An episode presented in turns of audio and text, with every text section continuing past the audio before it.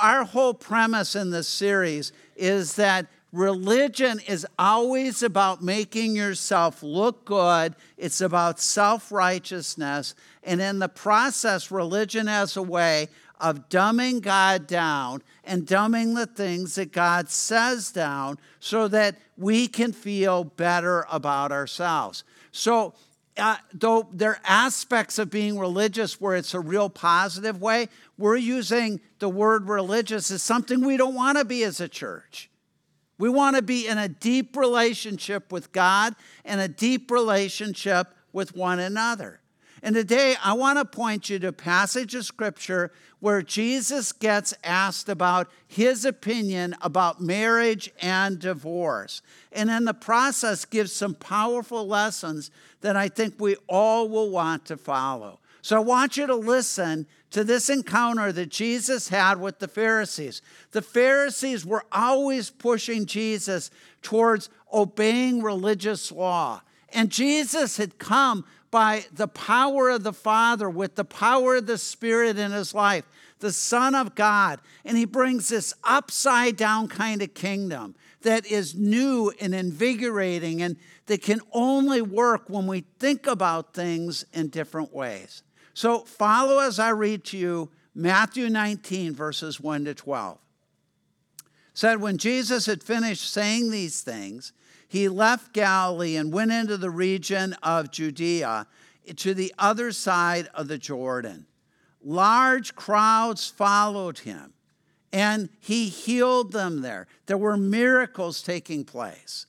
Some Pharisees came to him to test him. They asked that is it lawful for a man to divorce his wife for any and every reason? I'll explain that to you in just a minute. And Jesus replies, Haven't you read that at the beginning, the Creator, he doesn't say the Father, he doesn't say God Almighty. He uses the word creator, referring to that God is the creator of all things. That the beginning, the creator made them male and female. And he said, For this reason, a man will leave his father and mother and be united to his wife, and the two will become one flesh. So they are no longer two, but one flesh. Therefore, what God has joined together, let no one separate. You know that, interestingly, that statement is made in the book of Genesis on Jesus' lips and then on the lips of the Apostle Paul. The Pharisees come back at him, and in verse 7 they say, Why then, they ask, did Moses command that a man give his wife a certificate of divorce and send her away. Jesus replied, Moses permitted you to divorce your wives because your hearts were hard, but it was not this way at the beginning. I tell you that anyone who divorces his wife except for sexual immorality and marries another woman commits adultery. And again, I'll explain that in just a second. The disciples said to him, and this is an interesting statement it's the disciples, not the Pharisees. If this is the situation between a husband and wife, it's better not to marry. And Jesus replied, Not everyone can accept this word, but only those to whom it's been given. In other words, to say, Well, I'll never get married. For there are eunuchs who were born that way, and there are eunuchs who have been made eunuchs by others, and there are those who choose to live like eunuchs for the sake of the kingdom of heaven the one who can accept this should accept it. Okay, well, let's dive in by looking at this passage by thinking about three statements that all appear up on the screen that, to me, summarize the application of this encounter that Jesus had with the Pharisees. The first one is this In your life, avoid rules, instead, live by principles, avoid at all costs. Uh, rules that make you look good and make other people look bad. See, the Pharisees had invented all these rules that allowed them to divorce their wives for any and every reason. Bad meatloaf? You're out of here. Um, found a prettier woman? You're out of here. Um, you, you, uh, you snore at night? You're out of here. And they made these rules. And you know what it did? Every other Pharisee, every other religious leader would go, You're perfectly right to divorce her for that. I divorced my wife for that. It was perfectly legitimate for any and every reason for a man to divorce his wife. And not so with women. There really was no provision for women to divorce their husbands. So, how do you think that made women feel? Marriage was an institution where they lived, lived in utter fear that for any time, at any reason, they could be divorced and their husband would look like the pillar of righteousness in the community. See, the Pharisees had taken the truth of God and perverted it by all these crazy rules that they had come up with. So, Jesus, in so many words, uh, says, Your made up rules negate the meaning God intended for marriage. And then Jesus nails the Pharisees and the teachers of the law when he said, Anyone who divorces except for sexual immorality commits adultery. Now, adultery is one of the uh, 10 sins listed or the 10 issues in the uh, uh, Great Commands. So it's a big deal to commit adultery. Even in our day and age, it's a big deal to commit adultery. And adultery is something that, that they didn't want to join in in any kind of way. And by doing that, the Pharisees realized Jesus is calling us unrighteous. Jesus is saying that we're a sinner. Now, you need to go back a little bit further in Matthew 5 26 and 27 and realize that the way Jesus sees life, he doesn't see like a scale. Well, here's a really bad sin, here's a pretty good sin, and there's sins that are in the middle. He goes, all sin is a sign that there's a disease inside your life. And the real issue is dealing with that disease. So his goal often was just to convince people that they were sinners, and because of that, they needed the disease of sin dealt with in their life. So back in Matthew 25, 26 and 27 in the Sermon on the Mount, Jesus says the famous words where he goes, If you ever lust at a woman, it's like you've committed adultery with that woman in your heart.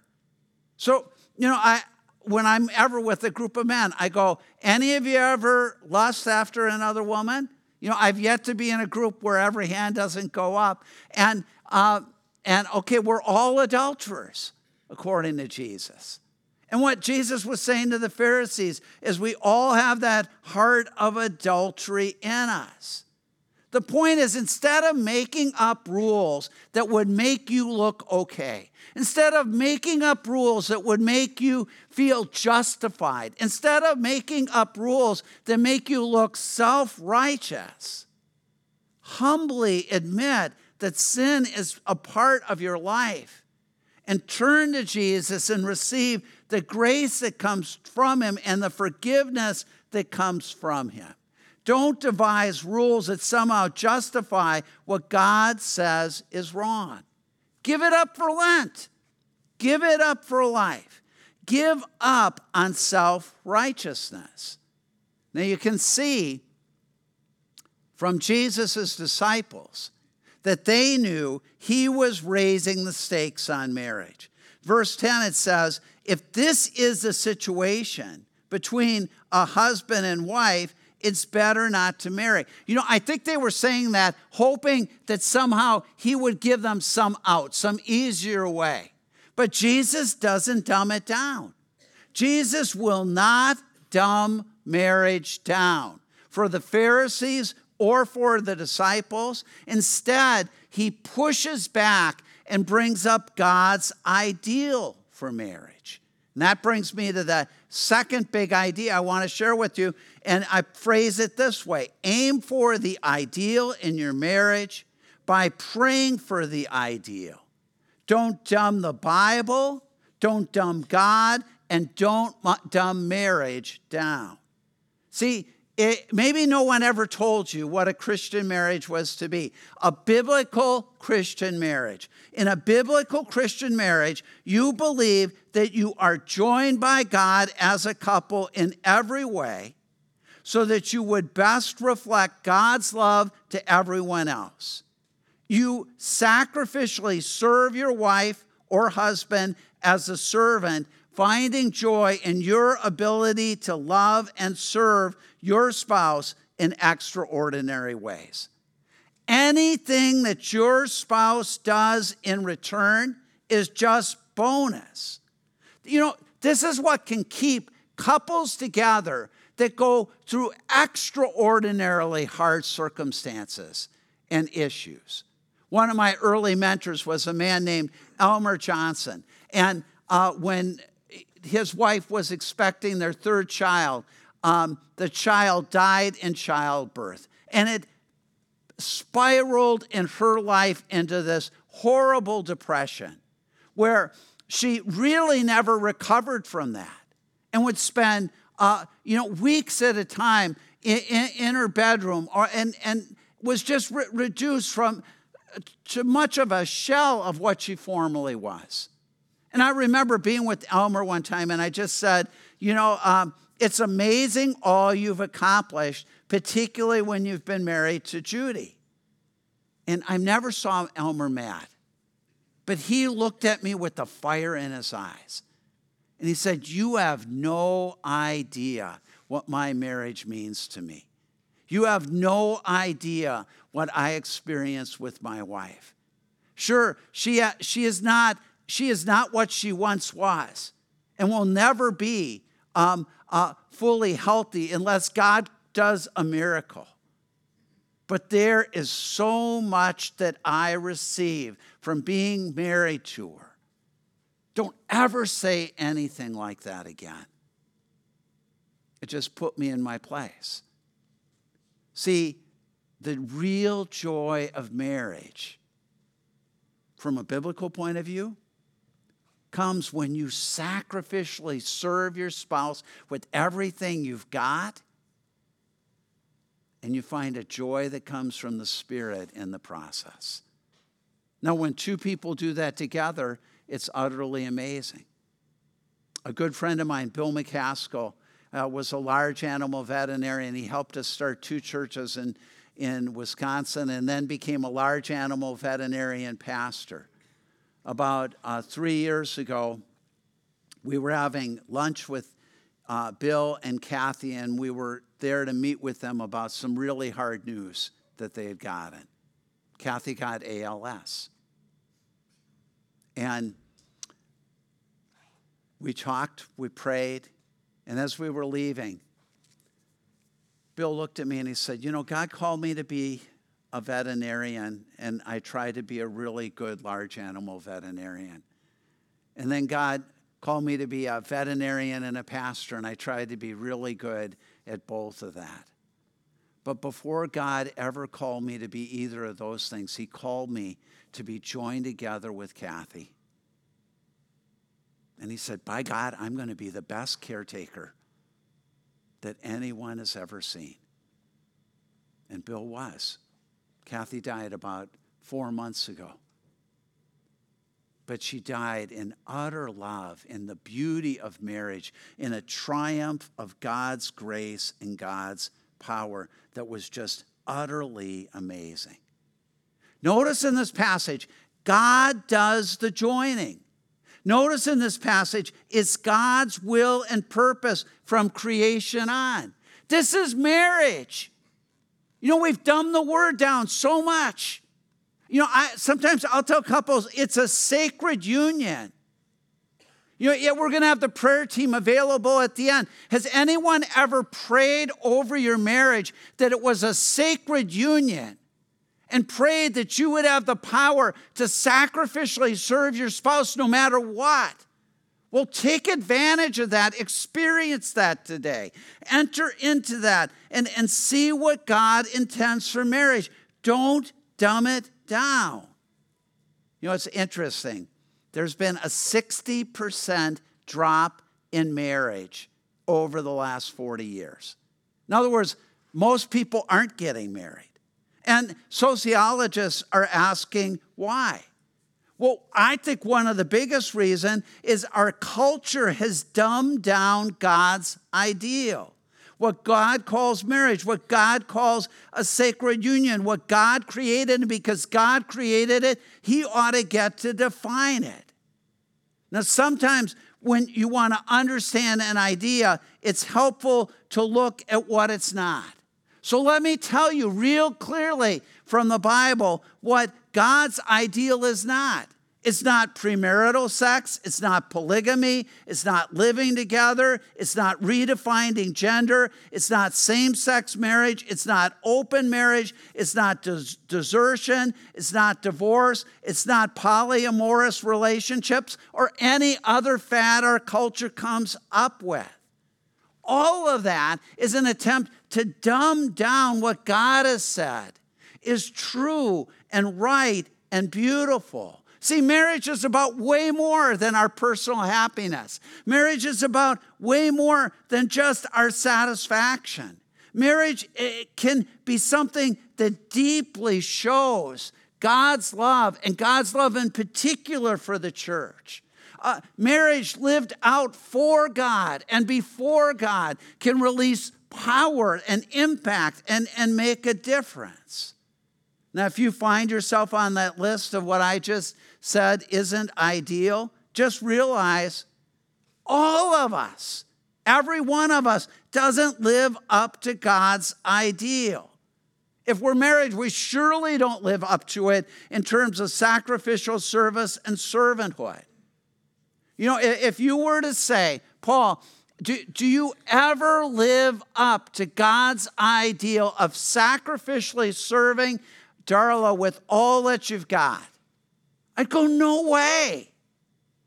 So I'm on that list too. But that doesn't give me the right to redefine marriage. That doesn't give, my, my, give me the right to say it's something different. See, marriage, sacred union belongs to God. You're entering into something that God does, that God is about. What it causes me to do is go, I'm not living what's ideal. God, I repent. I seek forgiveness. It makes me humble because everyone's in the same spot. It makes me less judgmental because everyone struggles in one way or another. And it causes me to seek transformation.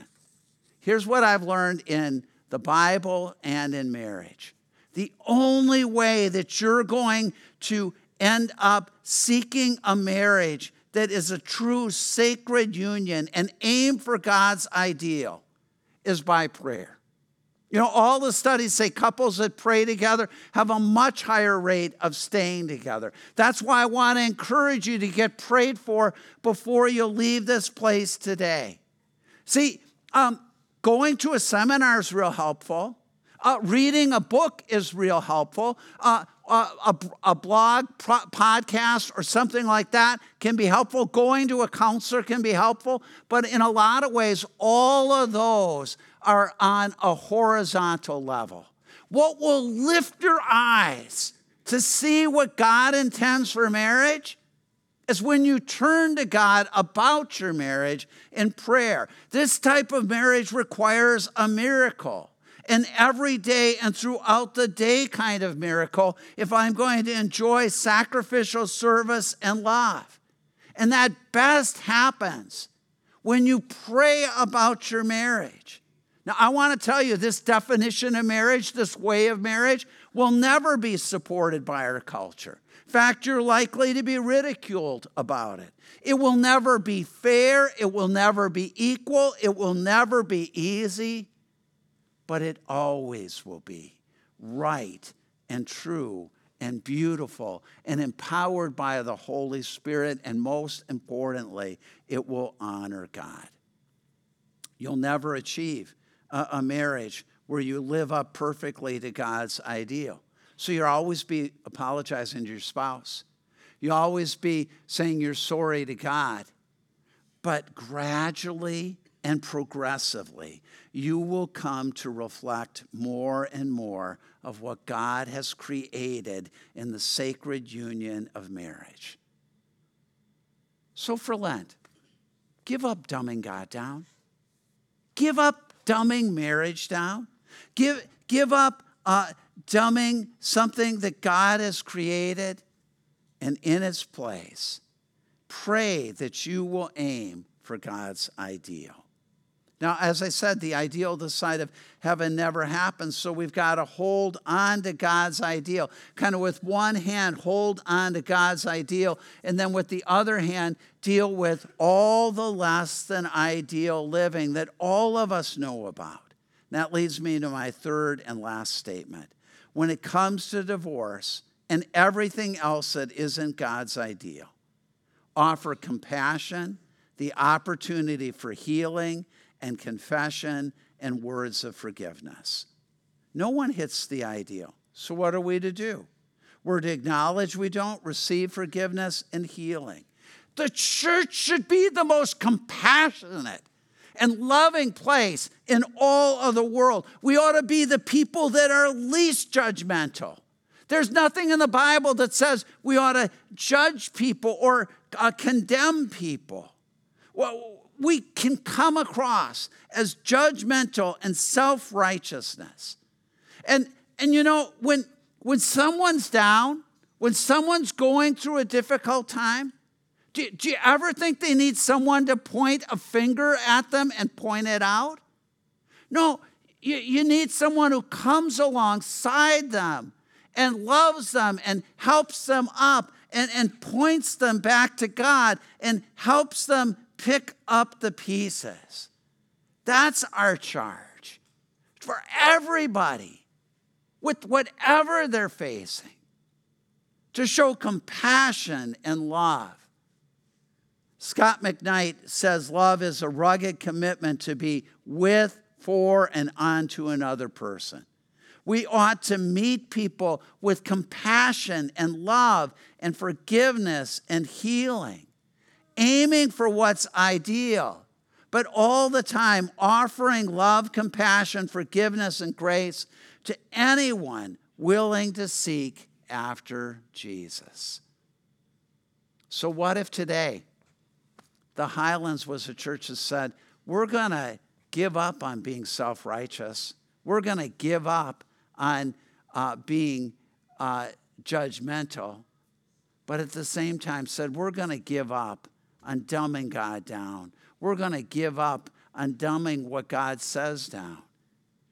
And we're going to have the faith filled audacity to aim for God's ideal. Like I said, I only find that that happens when you pray. So as we stand in a moment and sing songs of praise to God, the prayer team will be along the side wall. You'll see them, they'll have lanyards on. And I'd encourage you to just go over there and ask them to pray. Ask them to pray about whatever you need prayer about. You know, one of the things would be just say, Would you pray and bless my marriage? And if you're one of those prayer people, just pray for that, those people that come to you, whether it's a single, whether one part of a marriage or both, both people.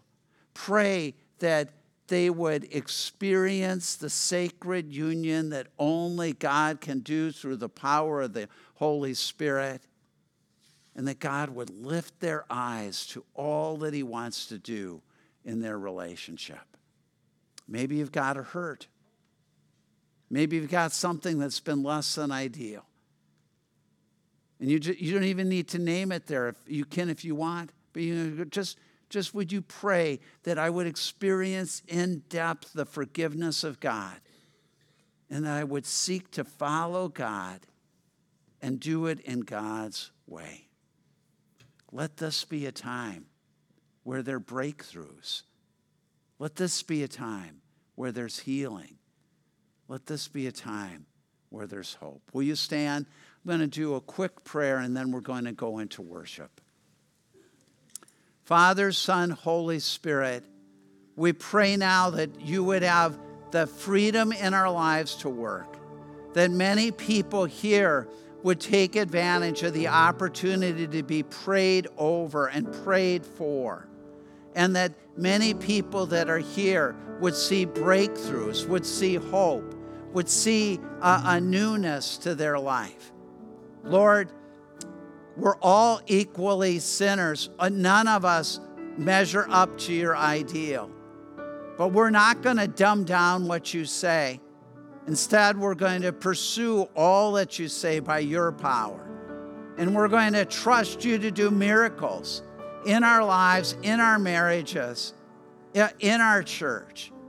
And that this church, the Highlands, would end up being a beacon of light that declares who you are, declares your love, declares your forgiveness, declares your truth in all ways. We pray it in Jesus' name. Amen.